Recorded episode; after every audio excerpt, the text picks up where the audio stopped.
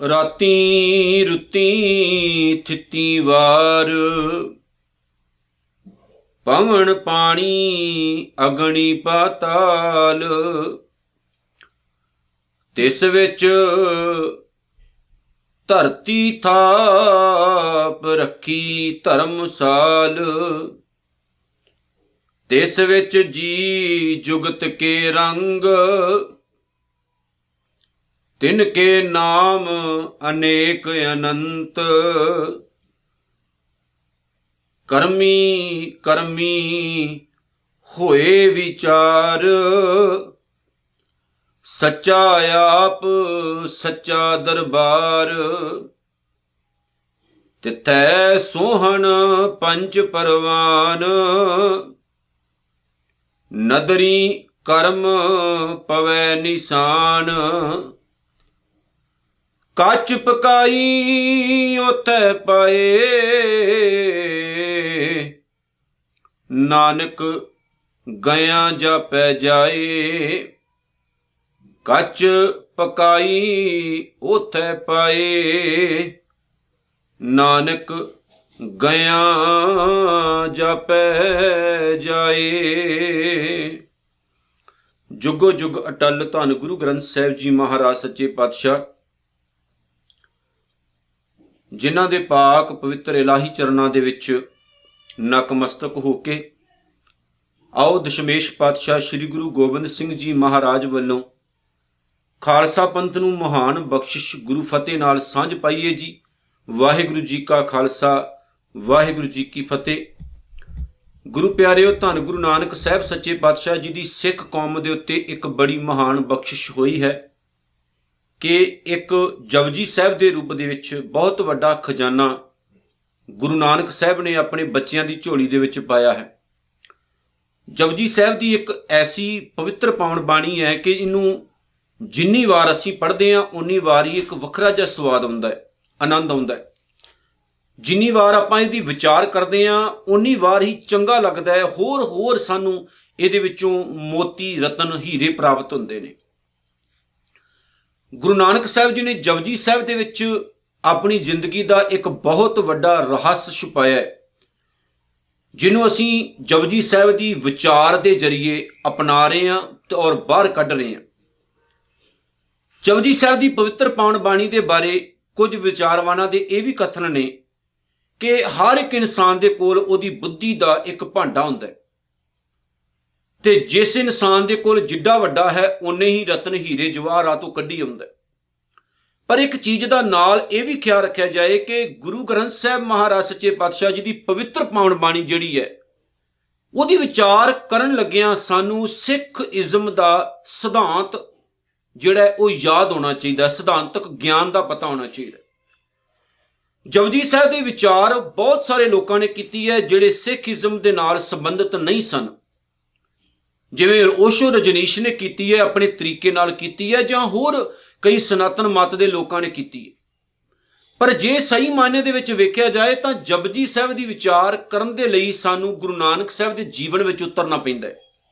ਕਿ ਉਹਨਾਂ ਦਾ ਆਪਣਾ ਜੀਵਨ ਕਿਦਾਂ ਦਾ ਸੀ? ਜੇ ਗੁਰੂ ਨਾਨਕ ਸਾਹਿਬ ਨੇ ਆਪਣੇ ਜੀਵਨ ਦੇ ਵਿੱਚ ਕਿਸੇ ਚੀਜ਼ ਦੀ ਕਟੌਤੀ ਕੀਤੀ ਹੈ, ਤਾਂ ਉਹਦੀ ਮਨੌਤ ਉਹ ਆਪਣੀ ਬਾਣੀ ਵਿੱਚ ਨਹੀਂ ਕਰ ਸਕਦੇ।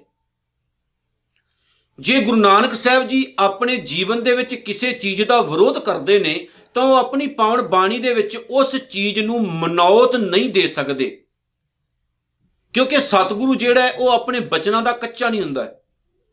ਦੇਖੋ, ਗੁਰੂ ਦਾ ਜਿਹੜਾ ਜੀਵਨ ਹੈ, ਗੁਰੂ ਦਾ ਜਿਹੜਾ ਕੈਰੈਕਟਰ ਹੈ, ਅਸਲ ਦੇ ਵਿੱਚ ਉਹੀ ਬਾਣੀ ਦੇ ਵਿੱਚ ਉਗੜ ਕੇ ਸਾਹਮਣੇ ਆਉਂਦਾ ਹੈ। ਜਦੋਂ ਤੱਕ ਅਸੀਂ ਗੁਰੂ ਦੇ ਜੀਵਨ ਦੀ ਪੜਤਾਲ ਨਹੀਂ ਕਰਦੇ, ਅਸੀਂ ਬਾਣੀ ਦੇ ਸਹੀ ਮਾਇਨੇ 'ਚ ਅਰਥ ਨਹੀਂ ਕਰ ਸਕਾਂਗੇ। ਤਾਂ ਹੀ ਤਾਂ ਗੁਰੂ ਨਾਨਕ ਸਾਹਿਬ ਸੱਚੇ ਪਾਤਸ਼ਾਹ ਦੀਆਂ ਅੱਜ ਬਹੁਤ ਸਾਰੀਆਂ ਤਸਵੀਰਾਂ ਛਪ ਕੇ ਸਾਡੇ ਘਰਾਂ ਤੱਕ ਪਹੁੰਚਾ ਦਿੱਤੀਆਂ ਗਈਆਂ ਨੇ, ਮੂਰਤੀਆਂ ਪਹੁੰਚਾ ਦਿੱਤੀਆਂ ਗਈਆਂ ਨੇ ਤੇ ਕੁਝ ਆਰ ਐਸ ਐਸ ਨੇ ਐਸੀਆਂ ਵੀ ਤਸਵੀਰਾਂ ਬਣਾ ਦਿੱਤੀਆਂ ਨੇ ਕਿ ਗੁਰੂ ਨਾਨਕ ਸਾਹਿਬ ਹੇਠਾਂ ਬੈਠੇ ਨੇ ਤੇ ਰਾਮਚੰਦਰ ਉਹਨਾਂ ਨੂੰ ਅਸ਼ੀਰਵਾਦ ਦੇ ਰਹੇ। ਜਦ ਕਿ ਜਦੋਂ ਗੁਰੂ ਨਾਨਕ ਸਾਹਿਬ ਨੂੰ ਪੜ੍ਹਦੇ ਆ ਤੇ ਸਤਿਗੁਰੂ ਆਪ ਆਪਣੀ ਪਾਵਨ ਬਾਣੀ ਵਿੱਚ ਕਹਿੰਦੇ ਨੇ ਕਿ ਹੋਰ ਕੇਤੇ RAM ਰਵਾਲ ਧੂੜ। ਕਿ ਰੱਬ ਦੇ ਪਾਵਨ ਚਰਨਾਂ ਦੇ ਵਿੱਚ ਇੱਕ ਰਾਮ ਨਹੀਂ, ਪਤਾ ਨਹੀਂ ਕਿੰਨੇ ਕੁ ਰਾਮ ਨੇ ਜਿਹੜੇ ਰੱਬ ਦੀ ਧੂੜ ਬਰਾਬਰ ਨੇ ਉਹਦੇ ਘਰ ਦੇ ਵਿੱਚ। ਗੁਰੂ ਨਾਨਕ ਸਾਹਿਬ ਸੱਚੇ ਪਾਤਸ਼ਾਹ ਕਿਉਂਕਿ ਅਵਤਾਰਵਾਦ ਦੇ ਖੰਡਕ ਸਨ, ਮੰਡਕ ਨਹੀਂ ਸਨ। ਉਹਨਾਂ ਨੇ ਹਮੇਸ਼ਾ ਅਵਤਾਰਵਾਦ ਦੀ ਖੰਡਨਾ ਕੀਤੀ ਹੈ, ਉਹਨਾਂ ਨੇ ਮਨੌਤ ਨਹੀਂ ਦਿੱਤੀ ਅਵਤਾਰਵਾਦ ਨੂੰ। ਤੇ ਗੁਰੂ ਨਾਨਕ ਸਾਹਿਬ ਸੱਚੇ ਪਾਤਸ਼ਾਹ ਜੀ ਨੂੰ ਜੇਕਰ ਕੋਈ ਇਨਸਾਨ ਉੱਠ ਕੇ ਇਹ ਗੱਲ ਕਹੇ ਕਿ ਉਹ ਜਿਹੜੇ ਜੀ, ਉਹ ਲਵ ਕੁਸ਼ ਦੀ ਔਲਾਦ ਵਿੱਚੋਂ ਪੈਦਾ ਹੋਏ, ਇਹ ਬੇਵਕੂਫੀ ਨਾਲ ਭਰੀਆਂ ਹੋਈਆਂ ਗੱਲਾਂ ਨੇ, ਕਿਉਂਕਿ ਅਸੀਂ ਕਿਸੇ ਐਸੀ ਚੀਜ਼ ਨੂੰ ਤਰਜੀਹ ਨਹੀਂ ਦਿੰਦੇ। ਗੁਰੂ ਨਾਨਕ ਸਾਹਿਬ ਸੱਚੇ ਪਾਤਸ਼ਾਹ ਨੇ ਇੱਕ ਵੱਖਰੀ ਕੌਮ ਦੀ ਨਹੀਂ ਰੱਖੀ, ਸਿੱਖ ਕੌਮ ਦੇ ਸੰਸਥਾਪਕ ਧੰਨ ਗੁਰੂ ਨਾਨਕ ਸਾਹਿਬ ਨੇ। ਉਹਨਾਂ ਦੇ ਵਿਚਾਰ ਹੀ ਸਿੱਖ ਕੌਮ ਦੀ ਨਹੀਂ ਹੈ।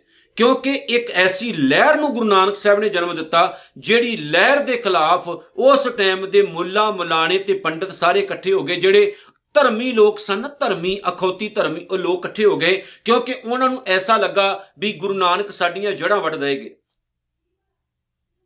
ਉਹਨਾਂ ਨੂੰ ਇਸ ਤਰ੍ਹਾਂ ਮਹਿਸੂਸ ਹੋਇਆ ਕਿ ਗੁਰੂ ਨਾਨਕ ਸਾਹਿਬ ਸਾਡੀਆਂ ਜੜ੍ਹਾਂ ਵੱਢ ਦੇਣਗੇ। ਪਰ ਇਹ ਜ਼ਰੂਰੀ ਨਹੀਂ ਹੁੰਦਾ। ਤੁਸੀਂ ਆਪਣਾ ਰਸਤਾ ਚੇਂਜ ਕਰ ਲਓ, ਲੋਕਾਂ ਨੂੰ ਪਖੰਡਾਂ ਦੇ ਵਿੱਚ ਪਾ ਕੇ ਕੀ ਸੋਚਦੇ ਹੋ ਕਿ ਰੱਬ ਖੁਸ਼ ਹੋ ਜਾਏਗਾ? ਧੰਨ ਗੁਰੂ ਨਾਨਕ ਸਾਹਿਬ ਸੱਚੇ ਪਾਤਸ਼ਾਹ ਨੇ ਇੱਕ ਬੜੀ ਵੱਡੀ ਸਾਡੇ ਉੱਤੇ ਰਹਿਮਤ ਕੀਤੀ। ਅੱਜ ਸਾਡੇ ਕੋਲ ਗੁਰੂ ਨਾਨਕ ਸਾਹਿਬ ਦੀ 34 ਨੰਬਰ ਪੌੜੀ ਮੌਜੂਦ ਹੈ। ਔਰ ਇਸ ਪੌੜੀ ਵਿੱਚ ਗੁਰੂ ਨਾਨਕ ਸਾਹਿਬ ਨੇ ਜਿਹੜੀ ਕਮਾਲ ਕੀਤੀ ਹੈ ਧਰਤੀ ਦੀ ਗੱਲ ਕਹੀ। ਕਹਿੰਦੇ ਧਰਤੀ ਧਰਮ ਕਮਾਉਣ ਦੀ ਇੱਕ ਜਗ੍ਹਾ ਹੈ।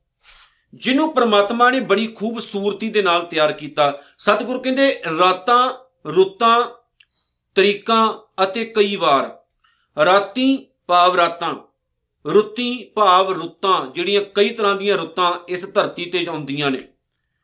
ਥਿੱਤੀ, ਇੱਥੇ ਸਾਰੀ ਜਿਹੜੀ ਪੰਕਤੀ ਹੈ, ਰਾਤੀ ਬਿੰਦੀ ਲੱਗੇਗੀ ਇੱਥੇ। ਕਈ ਵੀਰ ਇਸ ਚੀਜ਼ ਤੋਂ ਜਿਹੜੇ ਨੇ ਅਣਜਾਣ ਨੇ, ਪਰ ਪੜਨ ਲੱਗਿਆਂ ਵੀ ਖਿਆਲ ਰੱਖਿਓ, ਆਪਾਂ ਪੜਨਾ ਕਿਦਾਂ ਨੂੰ ਰਾਤੀ ਰਾਤਾਂ, ਰੁੱਤੀ ਕਈ ਰੁੱਤਾਂ, ਥਿੱਤੀ ਕਈ ਥਿੱਤਾਂ ਭਾਵ ਤਰੀਕਾਂ, ਵਾਰ ਕਈ ਦਿਨ।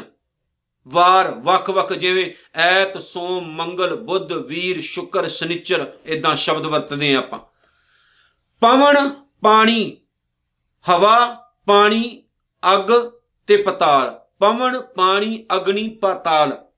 ਤੇ ਇਸ ਵਿੱਚ ਇਹਨਾਂ ਸਾਰੀਆਂ ਚੀਜ਼ਾਂ ਦੇ ਵਿੱਚ ਧਰਤੀ ਥਾਪ ਰੱਖੀ, ਪਰਮਾਤਮਾ ਨੇ ਧਰਤੀ ਨੂੰ ਥਾਪਿਆ ਹੋਇਆ ਹੈ, ਰੱਖਿਆ ਹੋਇਆ ਹੈ। ਧਰਮਸ਼ਾਲ ਧਰਤੀ ਭਾਵ ਧਰਮ ਕਮਾਉਣ ਦੀ ਜਗ੍ਹਾ।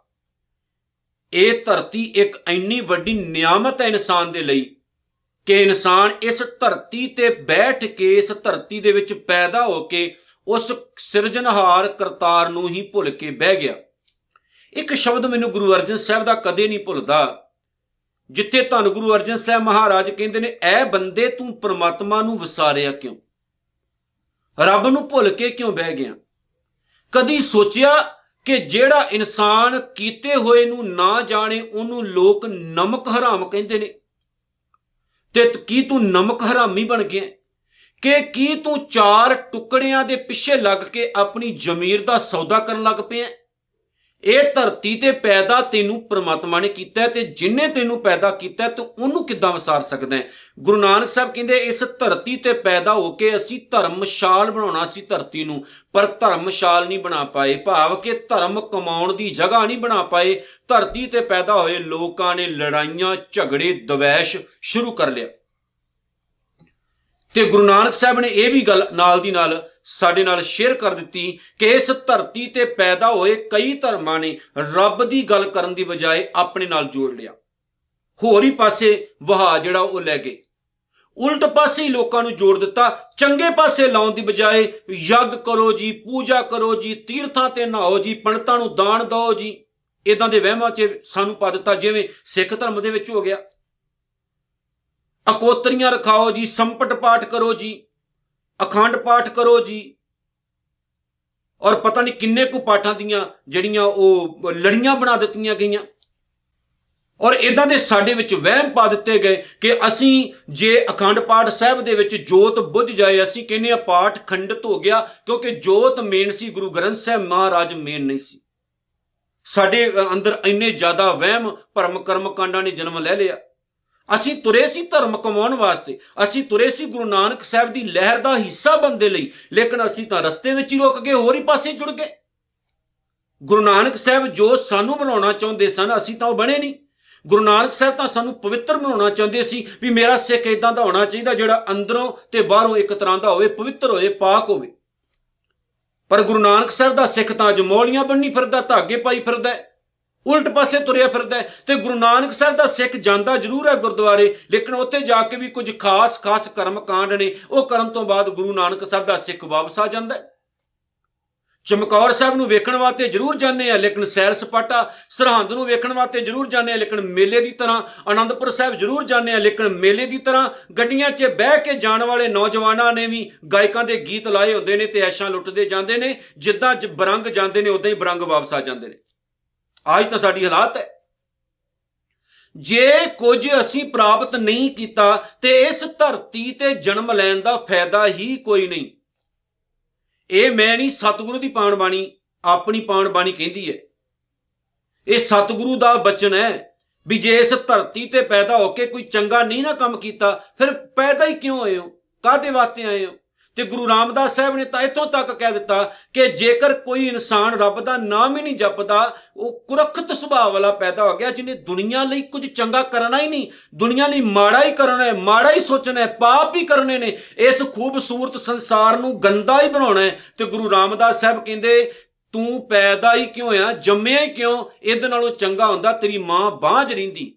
ਤੂੰ ਪੈਦਾ ਹੀ ਨਾ ਹੁੰਦਾ। ਤੂੰ ਆਪਣੀ ਮਾਂ ਦੀ ਕੁੱਖ ਨੂੰ ਵੀ ਲਾਜ ਲਗਾ ਦਿੱਤੀ, ਤੂੰ ਆਪਣੀ ਮਾਂ ਦੀ ਕੁੱਖ ਨੂੰ ਵੀ ਲਾਜ ਲਗਾ ਦਿੱਤੀ। ਲੋਕ ਤੇਰਾ ਜੀਵਨ ਵੇਖ ਕੇ ਤੈਨੂੰ ਨਹੀਂ ਲੋਕ ਕਹਿਣਗੇ ਤੇਰੀ ਕਿਹੜੀ ਮਾਂ ਜਿਹਨੂੰ ਤੈਨੂੰ ਤੈਨੇ, ਜਿਹਨੇ ਤੈਨੂੰ ਜਨਮ ਦਿੱਤਾ, ਲੋਕ ਤੇਰਾ ਜੀਵਨ ਵੇਖਣਗੇ। ਗਾਲਾਂ ਤੇਰੀ ਮਾਂ ਨੂੰ ਕੱਢਣਗੇ, ਯਾਦ ਰੱਖਿਓ, ਅੱਜ ਹੈ ਨਾ? ਕੋਈ ਵੀ ਗੱਲ ਹੋ ਜਾਵੇ, ਅਗਲੇ ਮਾਂ ਦੀ ਗੱਲ ਕੱਢਦੇ ਆ, ਭੈਣ ਦੀ ਗੱਲ ਕੱਢਦੇ ਆ ਲਾਹਣਤ ਹੈ, ਪਹਿਲੀ ਤਾਂ ਗੱਲ ਏ ਗਾਲ ਨਾ ਕੱਢੋ। ਆਏ ਸੀ ਅਸੀਂ ਧਰਮ ਕਮਾਉਣ ਵਾਸਤੇ, ਅਸੀਂ ਤਾਂ ਹੋਰ ਹੀ ਰੰਗਾਂ ਦੇ ਵਿੱਚ ਵਹਿ ਗਏ। ਕਿਹੜੇ ਪਾਸੇ ਚਲੇ ਗਏ? ਗੁਰੂ ਕਲਗੀਆਂ ਵਾਲੇ ਸੱਚੇ ਪਾਤਸ਼ਾਹ ਨੇ ਹੋਲਾ ਮਲਾ ਦਿੱਤਾ ਸਿੱਖਾਂ ਨੂੰ। ਲੇਕਿਨ ਸਿੱਖਾਂ ਨੇ ਉਹਨੂੰ ਹੋਲੀ ਬਣਾ ਲਿਆ। ਇੱਕ ਦੂਜੇ ਉੱਤੇ ਗੰਦ ਸੁੱਟੀ ਜਾਂਦੇ, ਰੰਗ ਸੁੱਟੀ ਜਾਂਦੇ, ਕਿਹੜੇ ਪਾਸੇ ਪੈ ਗਏ ਆਪਾਂ? ਗੁਰੂ ਸਾਹਿਬਾਨ ਨੇ ਦਿੱਤੀ ਸੀ ਸਾਨੂੰ ਪੰਜ ਕਕਾਰੀ ਵਰਦੀ। ਕਿਹੜੇ ਪਾਸੇ ਆਪਾਂ ਵਹਿ ਗਏ? ਸਾਨੂੰ ਪਤਾ ਪੰਜ ਕਕਾਰੀ ਦਾ ਮੀਨਿੰਗ ਕੀ ਹੁੰਦਾ ਹੈ? ਪੰਜ ਕਕਾਰੀ ਵਰਦੀ ਕਿਉਂ ਪਾਈ ਜਾਂਦੀ? ਕੜਾ ਕਿਉਂ ਦਿੱਤਾ? ਕੇਸ ਕੰਗਾ ਕਸ਼ਹਿਰਾ, ਕਿਰਪਾਨ ਕਿਉਂ ਦਿੱਤੀ? ਹੁਣ ਆ ਪੋਟੇ-ਪੋਟੇ ਜਿੰਨੀਆਂ ਕਿਰਪਾਨਾਂ ਗਲ ਵਿੱਚ ਪਾ ਕੇ ਅਸੀਂ ਕਹਿੰਦੇ ਜੀ ਆਪਾਂ ਗੁਰੂ ਕਰਗੀ ਧਰ ਦੇ ਲਾਲ ਆ ਕੱਲ ਨੂੰ ਕੋਈ ਤੁਹਾਡੀ ਧੀ ਭੈਣ ਦੇ ਉੱਤੇ ਹੱਥ ਪਾ ਦੇਵੇ ਆ ਪੋਟੇ ਜਿੰਨੀ ਕਿਰਪਾਨ ਤੁਹਾਡੀ ਕੀ ਕਰੇਗੀ ਉੱਤੇ? ਸਤਗੁਰ ਨੇ ਕੜੇ ਦਿੱਤੇ ਨੇ ਕਿਸ਼ਾਰੇ ਦਿੱਤੇ ਨੇ, ਕੇਸ ਦਿੱਤੇ, ਕਿਰਪਾਨਾਂ ਦਿੱਤੀਆਂ, ਉਹਦਾ ਕੋਈ ਨਾ ਕੋਈ ਮੀਨਿੰਗ ਸੀ, ਆਪਾਂ ਉਹਨੂੰ ਕੀ ਬਣਾਇਆ, ਕਰਮਕਾਂਡ? ਤੇ ਕਰਮਕਾਂਡ ਵੀ ਇੰਨਾ ਵੱਡਾ ਕਿ ਅਸੀਂ ਕਹਿੰਦੇ ਜੀ ਬਿਲਕੁਲ ਵੀ ਕਿਤੇ ਜੇ ਕਿਰਪਾਨ ਹੇਠਾਂ ਲੈ ਜਾਏ ਤੇ ਪਤਾ ਨਹੀਂ ਕਿਹੜਾ ਜਿਹੜਾ ਉਹ ਤੂਫਾਨ ਖੜਾ ਹੋ ਜਾਣਾ। ਇਹ ਕਰਮਕਾਂਡ ਵਹਿਮ ਬਣ ਗਏ। ਅਸੀਂ ਉਸ ਚੀਜ਼ ਨੂੰ ਸਮਝਿਆ ਨਹੀਂ। ਸਤਿਗੁਰ ਨੇ ਸਾਨੂੰ ਆਪਣੀ ਪਾਵਨ ਬਾਣੀ ਦੇ ਲੜ ਲਾਇਆ। ਉਹ ਖਜ਼ਾਨਾ ਜੇ ਵੇਖਿਆ ਜਾਵੇ, ਕਿੰਨਾ ਵੱਡਾ ਖਜ਼ਾਨਾ ਹੈ ਗੁਰੂ ਗ੍ਰੰਥ ਸਾਹਿਬ ਦਾ। ਪਰ ਸਿੱਖਾਂ ਨੇ ਕਮਾਈ ਦਾ ਸਾਧਨ ਬਣਾ ਲਿਆ। ਉਹਨੂੰ ਪੜ੍ਹੀ ਜਾਂਦੇ ਨੇ, ਪੜ੍ਹੀ ਜਾਂਦੇ ਨੇ, ਨਾ ਵਿਚਾਰਦੇ ਨੇ, ਨਾ ਉਹਦੇ ਮੁਤਾਬਕ ਤੁਰਦੇ ਨੇ। ਜੇਕਰ ਕੋਈ ਵਿਚਾਰਦਾ ਤੋਰਨ ਦਾ ਯਤਨ ਕਰਦਾ ਤਾਂ ਸਿੱਖ ਉਹਦਾ ਵੀ ਵਿਰੋਧ ਕਰਨ ਲੱਗ ਪੈਂਦੇ। ਸਤਿਗੁਰੂ ਕੀ ਕਹਿੰਦੇ ਨੇ ਕਿ ਤਿਸ ਵਿੱਚ ਜੀ ਜੁਗਤ ਕੇ ਰੰਗ। ਇਸ ਧਰਤੀ ਦੇ ਵਿੱਚ ਅਕਾਲ ਪੁਰਖ ਨੇ ਕਈ ਤਰ੍ਹਾਂ ਦੇ ਜੀ ਪੈਦਾ ਕੀਤੇ ਨੇ। ਜਿਨ੍ਹਾਂ ਦੇ ਵੱਖੋ ਵੱਖਰੇ ਰੰਗ ਹੈ, ਜੀਵਨ ਦੇ ਢੰਗ ਹੈ। ਜਿਨ੍ਹਾਂ ਦੀਆਂ ਜ਼ਿੰਦਗੀ ਦੀਆਂ ਜੁਗਤੀਆਂ ਵੱਖੋ ਵੱਖਰੀਆਂ ਨੇ, ਭਾਵ ਕਿ ਇੱਕ ਇਨਸਾਨ ਦਾ ਜੀਵਨ ਤਰੀਕਾ ਦੂਸਰੇ ਦੇ ਨਾਲ ਮੇਲ ਨਹੀਂ ਖਾਂਦਾ ਇੱਕ ਬੰਦੇ ਦੀ ਕੁਝ ਹੋਰ ਸੋਚ ਹੈ, ਇੱਕ ਬੰਦੇ ਦੀ ਕੁਝ ਹੋਰ ਸੋਚ ਹੈ। ਅਲੱਗ-ਅਲੱਗ ਤਰ੍ਹਾਂ ਦੇ ਜੀਵ ਇਸ ਕਾਇਨਾਤ ਵਿੱਚ ਮੇਰੇ ਮਾਲਕ ਗੁਰੂ ਨਾਨਕ ਸਾਹਿਬ ਕਹਿੰਦੇ ਪੈਦਾ ਹੋਏ ਨੇ, ਇੱਕ ਤੱਤੇ, ਇੱਕ ਬੋਲਣ ਮਿੱਠੇ ਅਲੱਗ-ਅਲੱਗ ਤਰ੍ਹਾਂ ਦੇ ਨੇ। ਇੱਕ ਹੀ ਮਾਂ ਦੀ ਕੁੱਖ ਤੋਂ ਪੈਦਾ ਹੋਣ ਵਾਲੇ ਬੱਚੇ ਜਿਹੜੇ ਹੁੰਦੇ ਨੇ 2 3 4 5 ਹੋਣ, ਤਾਂ ਉਹਨਾਂ ਦੀ ਸੋਚ, ਉਹਨਾਂ ਦੇ ਵਿਚਾਰ, ਉਹਨਾਂ ਦਾ ਸੁਭਾਅ, ਉਹਨਾਂ ਦਾ ਰੰਗ ਰੂਪ ਇੱਕ ਦੂਜੇ ਨਾਲ ਮੇਲ ਨਹੀਂ ਖਾਂਦਾ। ਪਿਓ ਇੱਕ ਹੁੰਦਾ ਹੈ, ਮਾਂ ਇੱਕ ਹੁੰਦੀ ਹੈ ਜੀਨਸ ਇੱਕ ਹੁੰਦੇ ਨੇ ਸੁਭਾਅ ਵੱਖਰੇ ਹੋ ਜਾਂਦੇ ਨੇ। ਇਸ ਤਰ੍ਹਾਂ ਹੀ ਵੱਖ-ਵੱਖ ਕੌਮਾਂ ਦੇ ਵਿੱਚ ਹੈ, ਜਿਵੇਂ ਅੱਜ ਵੀ ਮੁਸਲਮਾਨਾਂ ਵਿੱਚ ਸੀਆ ਸੁੰਨੀ ਦੀ ਲੜਾਈ ਜਾਰੀ ਹੈ। ਇਸ ਤਰ੍ਹਾਂ ਹੀ ਸਿੱਖਾਂ ਦੇ ਵਿੱਚ ਵੀ ਬਹੁਤ ਸਾਰੀਆਂ ਲਹਿਰਾਂ ਨੇ ਜਨਮ ਲਿਆ, ਜਿਹੜੀਆਂ ਬਾਅਦ ਵਿੱਚ ਗੰਦਗੀ ਦਾ ਢੇਰ ਬਣ ਗਈਆਂ। ਜਿਵੇਂ ਨਾਮਧਾਰੀ ਲਹਿਰ ਪੈਦਾ ਹੋਈ, ਅੱਜ ਗੰਦਗੀ ਦਾ ਢੇਰ ਬਣ ਗਈ। ਜਿਵੇਂ ਨਿਰੰਕਾਰੀ ਲਹਿਰ ਪੈਦਾ ਹੋਈ, ਅੱਜ ਉਹ ਉਲਟ ਪਾਸੇ ਨੂੰ ਚੱਲ ਪਏ। ਇਸ ਤਰ੍ਹਾਂ ਕਈ ਲਹਿਰਾਂ ਸੀ, ਕੂਕਾ ਲਹਿਰ ਇਹ ਲਹਿਰਾਂ ਨੇ ਕੁਝ ਚੰਗਾ ਕਰਨਾ ਸੀ, ਲੇਕਿਨ ਉਲਟ ਪਾਸੇ ਹੋ ਤੁਰੇ ਔਰ ਐਸਾ ਬੁਰਾ ਹਾਲ ਹੋਇਆ ਕਿ ਸਿੱਖ ਹੀ ਸਿੱਖੀ ਦੇ ਦੁਸ਼ਮਣ ਹੋ ਗਏ। ਧਿਆਨ ਮਾਰ ਕੇ ਵੇਖੋ, ਸਾਰਿਆਂ ਦੇ ਦਸਤਾਰਾਂ ਨੇ, ਸਾਰੇ ਕੇਸਾ ਧਾਰੀ ਨੇ, ਲੇਕਿਨ ਵਿਰੋਧ ਪੈਦਾ ਹੋ ਗਿਆ। ਕਿਤੇ ਗੁਰੂ ਗ੍ਰੰਥ ਸਾਹਿਬ ਦਾ ਸਿਧਾਂਤ ਲੈ ਕੇ ਤੁਰੇ ਸੀ ਕਿਤੇ ਆਪਸ ਵਿੱਚ ਹੀ ਲੜਨ ਲੱਗ ਪਏ।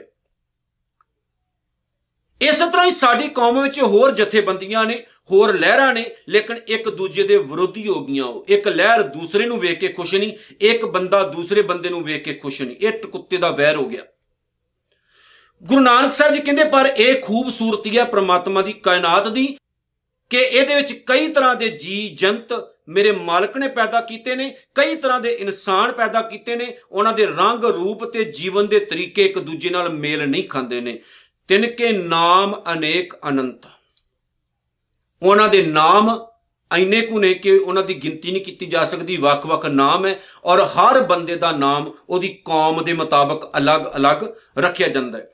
ਕਰਮੀ ਕਰਮੀ ਹੋਏ ਵਿਚਾਰ ਪਰ ਇੱਕ ਗੱਲ ਸਾਂਝੀ ਹੈ, ਸਾਰੇ ਜੀਵ ਜਿਹੜੇ ਵੀ ਪੈਦਾ ਹੋਏ ਨੇ ਭਾਵੇਂ ਉਹ ਈਸਾਈ ਹੈ, ਹਿੰਦੂ ਹੈ, ਮੁਸਲਮਾਨ ਹੈ, ਸਿੱਖ ਹੈ, ਜੈਨੀ ਹੈ, ਬੁੱਧੀ ਹੈ, ਪਾਰਸੀ ਹੈ, ਕਿਸੇ ਹੋਰ ਧਰਮ ਨਾਲ ਤਾਲੁਕਾਤ ਰੱਖਣ ਵਾਲੇ ਨੇ, ਉਹਨਾਂ ਦੇ ਕੀਤੇ ਹੋਏ ਕੰਮਾਂ ਦੇ ਉੱਤੇ ਰੱਬ ਦੇ ਘਰ ਦੇ ਵਿੱਚ ਵਿਚਾਰ ਹੁੰਦੀ ਹੈ ਤੇ ਰੱਬ ਦਾ ਘਰ ਕੀ ਹੈ? ਇੱਕ ਕਾਇਨਾਤ। ਵਿਚਾਰ ਕੀਤੀ ਜਾਂਦੀ ਉਹਨਾਂ ਦੇ ਕੰਮਾਂ ਉੱਤੇ ਵੀ ਆਪਾਂ ਇਸ ਕਾਇਨਾਤ ਵਿੱਚ ਆ ਕੇ ਕੰਮ ਕਿਹੜੇ ਕੀਤੇ ਨੇ, ਜਾਂ ਕਿਹੜੇ ਕਰ ਰਹੇ ਆ ਜਾਂ ਕਿਹੜੇ ਕਰਨੇ ਨੇ। ਉਹਦੇ ਆਧਾਰ ਉੱਤੇ ਸਾਡਾ ਜੀਵਨ ਤਿਆਰ ਕੀਤਾ ਜਾਂਦਾ ਹੈ, ਉਹਦੇ ਆਧਾਰ ਉੱਤੇ ਹੀ ਗੱਲ ਬਣਦੀ ਹੈ। ਕਿਉਂਕਿ ਵਿਚਾਰ ਤਾਂ ਹੋਏਗੀ ਨਾ, ਜਿਨੇ ਸਾਨੂੰ ਪੈਦਾ ਕੀਤਾ, ਇੰਨੀ ਵੱਡੀ ਕਾਇਨਾਤ ਨੂੰ, ਉਹ ਖੁੱਲਮ ਖੁੱਲਾ ਤੇ ਨਹੀਂ ਛੱਡ ਸਕਦਾ ਨਾ।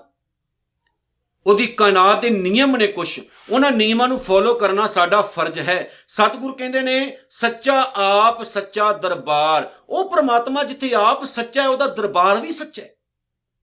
ਉਹਦਾ ਨਿਆਂ ਵੀ ਸੱਚਾ ਯਾਦ ਰੱਖਿਓ। ਨਾ ਉਹਦੇ ਦਰਬਾਰ ਵਿੱਚ ਗਲਤ ਸੋਚਿਆ ਜਾਂਦਾ, ਨਾ ਕੀਤਾ ਜਾਂਦਾ, ਨਾ ਸੁਣਿਆ ਜਾਂਦਾ। ਉਹਦੇ ਅਸੂਲ ਸੱਚੇ ਨੇ। ਝੂਠੇ ਦਰਬਾਰਾਂ ਵਾਲੇ ਅਸੂਲ ਨਹੀਂ। ਸੱਚਾ ਆਪ, ਸੱਚਾ ਦਰਬਾਰ। ਅੱਗੇ ਤਿੱਥੇ ਸੋਹਣ ਪੰਚ ਪ੍ਰਵਾਨ। ਕਿਹੜੇ? ਪੰਚ ਪ੍ਰਵਾਨ। ਜਿਨ੍ਹਾਂ ਨੇ ਸੁਣਿਆ, ਮੰਨਿਆ, ਮਨ ਕੀਤਾ, ਭਾਉ। ਜਿਨ੍ਹਾਂ ਦਾ ਜੀਵਨ ਉੱਚਾ ਸੁੱਚਾ ਹੋ ਗਿਆ, ਜਿਹੜੇ ਅੰਦਰੋਂ ਬਾਹਰੋਂ ਪਰਮਾਤਮਾ ਵਰਗੇ ਹੀ ਬਣ ਗਏ। ਔਰ ਵਾਹਿਗੁਰੂ ਦੇ ਘਰ ਦੇ ਵਿੱਚ ਪ੍ਰਵਾਨ ਹੁੰਦੇ ਨੇ, ਸੋਹਣੇ ਲੱਗਦੇ ਨੇ। ਗੁਰੂ ਨਾਨਕ ਸਾਹਿਬ ਕੀ ਕਹਿੰਦੇ ਨੇ? ਕਿ ਜਪਜੀ ਸਾਹਿਬ ਪੜਨ ਵਾਲਿਓ, ਜਪਜੀ ਸਾਹਿਬ ਪੜ ਕੇ ਮੈਂ ਤੁਹਾਨੂੰ ਪੰਚ ਬਣਾਉਣਾ ਚਾਹੁੰਦਾ। ਮੈਂ ਤੁਹਾਨੂੰ ਪਰਮੇਸ਼ਰ ਵਰਗੇ ਬਣਾਉਣਾ ਚਾਹੁੰਦਾ ਮੈਂ ਤੁਹਾਡਾ ਜੀਵਨ ਉੱਚਾ ਸੁੱਚਾ ਚੁੱਕਣਾ ਚਾਹੁੰਦਾ ਮੈਂ ਤੁਹਾਨੂੰ ਇਦਾਂ ਦੇ ਬਣਾਉਣਾ ਚਾਹੁੰਦਾ ਵੀ ਕੋਈ ਤੁਹਾਡੀ, ਤੁਹਾਡੇ ਵੱਲ ਉਂਗਲ ਨਾ ਕਰ ਸਕੇ, ਤੁਹਾਡਾ ਕਿਰਦਾਰ ਇਨਾ ਉੱਚਾ ਸੁੱਚਾ ਮੈਂ ਬਣਾਉਣਾ ਚਾਹੁੰਦਾ ਕਿ ਤੁਸੀਂ ਆਪਣੇ ਕਿਰਦਾਰ ਤੋਂ ਕਦੇ ਨੀਵੇਂ ਨਾ ਡਿੱਗੋ। ਐਸੇ ਬਣਾਉਣਾ ਚਾਹੁੰਦਾ ਹੁਣ ਸੋਚਿਓ, ਜਪਜੀ ਸਾਹਿਬ ਪੜਨ ਵਾਲੇ ਕਿੰਨੇ ਕੁ ਆਪਾਂ ਉੱਚੇ ਬਣੇ ਅੱਜ ਤੱਕ? ਕਿੰਨੇ ਉਮਰਾਂ ਲੰਘੀਆਂ ਜਪਜੀ ਸਾਹਿਬ ਪੜਨ ਵਾਲੇ, ਅਸੀਂ ਕਿੰਨਾ ਕੁ ਕਿਰਦਾਰ ਉੱਚਾ ਕੀਤਾ, ਉਮਰਾਂ ਲਗਾ ਲੀਆਂ ਉੱਥੇ ਦੇ ਉੱਥੇ ਆਪਾਂ ਖੜੇ ਆ ਜਿਵੇਂ ਖੂਹ ਦਾ ਡੱਡੂ ਖੂਹ 'ਚ ਹੁੰਦਾ ਉੱਥੇ ਉੱਥੇ ਆ ਕਿਉਂਕਿ ਪੜਿਆ ਜ਼ਰੂਰ ਹੈ, ਵਿਚਾਰਿਆ ਨਹੀਂ, ਸਮਝਿਆ ਨਹੀਂ, ਨਾ ਉਹਦੇ ਮੁਤਾਬਕ ਤੁਰੇ। ਉੱਥੇ ਦੇ ਉੱਥੇ ਹੀ ਆਪਾਂ। ਪਰ ਸਤਿਗੁਰੂ ਜੀ ਕਹਿੰਦੇ ਨੇ, ਪਰਮੇਸ਼ਰ ਦੇ ਦਰਬਾਰ ਵਿੱਚ ਇੱਜ਼ਤਵਾਨ ਉਹੀ ਨੇ ਜਿਨ੍ਹਾਂ ਦਾ ਕਿਰਦਾਰ ਉੱਚਾ ਸੁੱਚਾ ਹੋ ਜਾਂਦਾ ਹੈ, ਜਿਹੜੇ ਪੰਚ ਬਣ ਜਾਂਦੇ ਨੇ। ਅੱਗੇ ਸਤਿਗੁਰੂ ਕੀ ਕਹਿੰਦੇ ਨੇ ਨਦਰੀ ਕਰਮ ਪਵੈ ਨਿਸ਼ਾਨ।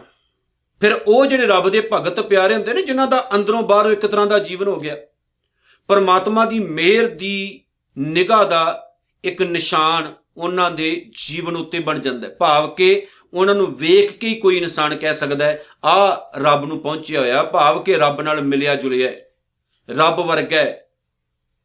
ਦੁਨੀਆ ਲਈ ਕੋਈ ਚੰਗਾ ਕਰਕੇ ਜਾਣ ਵਾਲਾ ਇਨਸਾਨ ਪਰਮਾਤਮਾ ਦਾ ਪਿਆਰਾ ਬਣ ਜਾਂਦਾ ਹੈ। ਜਿਹੜਾ ਕੱਲਾ ਆਪਣਾ ਜੀਵਨ ਹੀ ਨਹੀਂ ਗੁਜ਼ਾਰਦਾ, ਆਪਣੇ ਜੀਵਨ ਦੇ ਨਾਲ ਨਾਲ ਹੋਰ ਲੋਕਾਂ ਦਾ ਵੀ ਭਲਾ ਕਰਦਾ ਹੈ, ਸੰਸਾਰ ਦਾ ਵੀ ਭਲਾ ਕਰਦਾ ਹੈ, ਜਿਹਦੀ ਸ਼ੋਅ ਦੇ ਨਾਲ ਹੀ ਕਈ ਲੋਕਾਂ ਦਾ ਭਲਾ ਹੋ ਜਾਂਦਾ ਹੈ। ਆਪਾਂ ਐਸੇ ਬੰਨਾ ਤੇ ਸਤਿਗੁਰੂ ਸਾਡਾ ਸਾਨੂੰ ਐਸਾ ਹੀ ਬਣਾਉਣਾ ਚਾਹੁੰਦਾ ਹੈ, ਕੱਚ ਪਕਾਈ ਉੱਥੇ ਪਾਏ, ਕਦੇ ਵੀ ਕੋਈ ਕੱਚਾ ਜਾਂ ਪੱਕਾ ਅਸੀਂ ਤੈਅ ਨਹੀਂ ਕਰ ਸਕਦੇ। ਉੱਥੇ ਪਾਏ ਰੱਬ ਦੇ ਘਰ ਦੇ ਵਿੱਚ ਦਾ ਫੈਸਲਾ ਹੁੰਦਾ ਹੈ ਵੀ ਕਿਹੜੇ ਇਨਸਾਨ ਦਾ ਜੀਵਨ ਉੱਚਾ ਹੈ, ਕਿਹੜੇ ਇਨਸਾਨ ਦਾ ਜੀਵਨ ਨੀਵਾ ਹੈ। ਇਹਦਾ ਮਤਲਬ ਇਹ ਹੈ, ਬਾਹਰੋਂ ਤਾਂ ਆਪਾਂ ਵੇਖ ਕੇ ਦੱਸ ਸਕਦੇ ਹਾਂ ਵੀ ਕੋਈ ਚੰਗੇ ਕੰਮ ਕਰ ਰਿਹਾ ਚੰਗਾ ਲੱਗਦਾ ਹੈ। ਕੋਈ ਮਾੜੇ ਕੰਮ ਕਰ ਰਿਹਾ ਤਾਂ ਮਾੜਾ ਲੱਗਦਾ ਹੈ। ਪਰ ਅੰਦਰ ਆਪਾਂ ਕੀ ਕੀ ਲੁਕਾ ਕੇ, ਇਸ ਚਮੜੀ ਦੇ ਅੰਦਰ ਕੀ ਕੀ ਲੁਕਾ ਕੇ ਬੈਠੇ ਆ ਇਹਦਾ ਫੈਸਲਾ ਅਸੀਂ ਨਹੀਂ, ਰੱਬ ਹੀ ਕਰਦਾ ਹੈ। ਪਤਾ ਉਹਨੂੰ ਹੀ ਹੈ ਵੀ ਅਸੀਂ ਕਿੰਨੇ ਕੁ ਚੰਗੇ ਆ ਤੇ ਕਿੰਨੇ ਕੁ ਮਾੜੇ ਆ ਕੱਚ ਪਕਾਈ ਉੱਥੇ ਪਾਏ, ਨਾਨਕ ਗਿਆ ਜਾਪੇ ਜਾਏ। ਔਰ ਇਸ ਚੀਜ਼ ਦੀ ਸਮਝ ਰੱਬ ਦੇ ਦਰ ਉੱਤੇ ਗਿਆ ਹੀ ਹੁੰਦੀ ਹੈ। ਭਾਵ ਉਸ ਅਵਸਥਾ ਵਿੱਚ ਪਹੁੰਚੀ ਹੁੰਦੀ ਹੈ ਵੀ ਕੱਚ ਕੀ ਤੇ ਸੱਚ ਕੀ ਹੈ। ਇਹ ਸਤਿਗੁਰੂ ਸਮਝ ਦਿੰਦਾ ਹੈ। ਤਾਂ ਹੀ ਅਰਦਾਸ ਵਿੱਚ ਲਿਖਿਆ ਗਿਆ ਕਿ ਸਿੱਖਾਂ ਦਾ ਮਨ ਨੀਵਾ, ਮਤ ਉੱਚੀ। ਆਓ ਸਿੱਖੋ, ਅਸੀਂ ਇਦਾਂ ਦਾ ਜੀਵਨ ਬਣਾਈਏ ਕਿ ਅਸੀਂ ਸਾਖਸ਼ਾਤ ਇਸੇ ਹੀ ਜੀਵਨ ਵਿੱਚ ਪਰਮਾਤਮਾ ਦੀ ਦਰਬਾਰ ਦਾ ਆਨੰਦ ਲੈ ਸਕੀਏ। ਇਸੇ ਜੀਵਨ ਵਿੱਚ ਕੱਚ ਪੱਕ ਦਾ ਭੇਦ ਪਾ ਸਕੀਏ, ਇਸੇ ਜੀਵਨ ਦੇ ਵਿੱਚ ਸਮਝ ਸਕੀਏ ਕਿ ਇਹ ਧਰਤੀ ਧਰਮ ਕਮਾਉਣ ਦੀ ਜਗ੍ਹਾ ਹੈ। ਸਮਝ ਸਕੀਏ ਕਿ ਇਸ ਕਾਇਨਾਤ ਵਿੱਚ ਕਈ ਤਰ੍ਹਾਂ ਦੇ ਜੀਵ ਪੈਦਾ ਹੋਏ ਨੇ, ਉਹਨਾਂ ਦੇ ਵੱਖ-ਵੱਖ ਧਰਮ ਨੇ, ਵੱਖ-ਵੱਖ ਨਿਯਮ ਨੇ, ਵੱਖ-ਵੱਖ ਰੂਪ ਰੰਗ ਨੇ, ਪਰ ਨਾਲ ਦੀ ਨਾਲ ਇਹ ਵੀ ਸਮਝੀਏ ਕਿ ਆਪਣੀ ਕੌਮ ਨਾਲ ਕਦੇ ਗਦਾਰੀ ਨਾ ਕਰੀਏ ਤੇ ਆਪਣੀ ਕੌਮ ਨਾਲ ਗਦਾਰੀ ਕਰਨ ਵਾਲਿਆਂ ਨੂੰ ਸਿੱਧੇ ਜ਼ਰੂਰ ਨਾਲ ਦੀ ਨਾਲ ਕਰੀਏ, ਕਿਉਂਕਿ ਸੱਚ ਬੋਲਣ ਦਾ ਸੁਭਾਅ ਵੀ ਪਾਲੀਏ। ਇਤਨੀਆਂ ਬੇਨਤੀਆਂ ਸਵੀਕਾਰ ਕਰਨੀਆਂ। ਆਪਣੇ ਵੀਰ ਲਖਵਿੰਦਰ ਸਿੰਘ ਗੰਭੀਰ ਨੂੰ ਦਿਓ ਇਜਾਜ਼ਤ। ਵਾਹਿਗੁਰੂ ਜੀ ਕਾ ਖਾਲਸਾ, ਵਾਹਿਗੁਰੂ ਜੀ ਕੀ ਫਤਿਹ।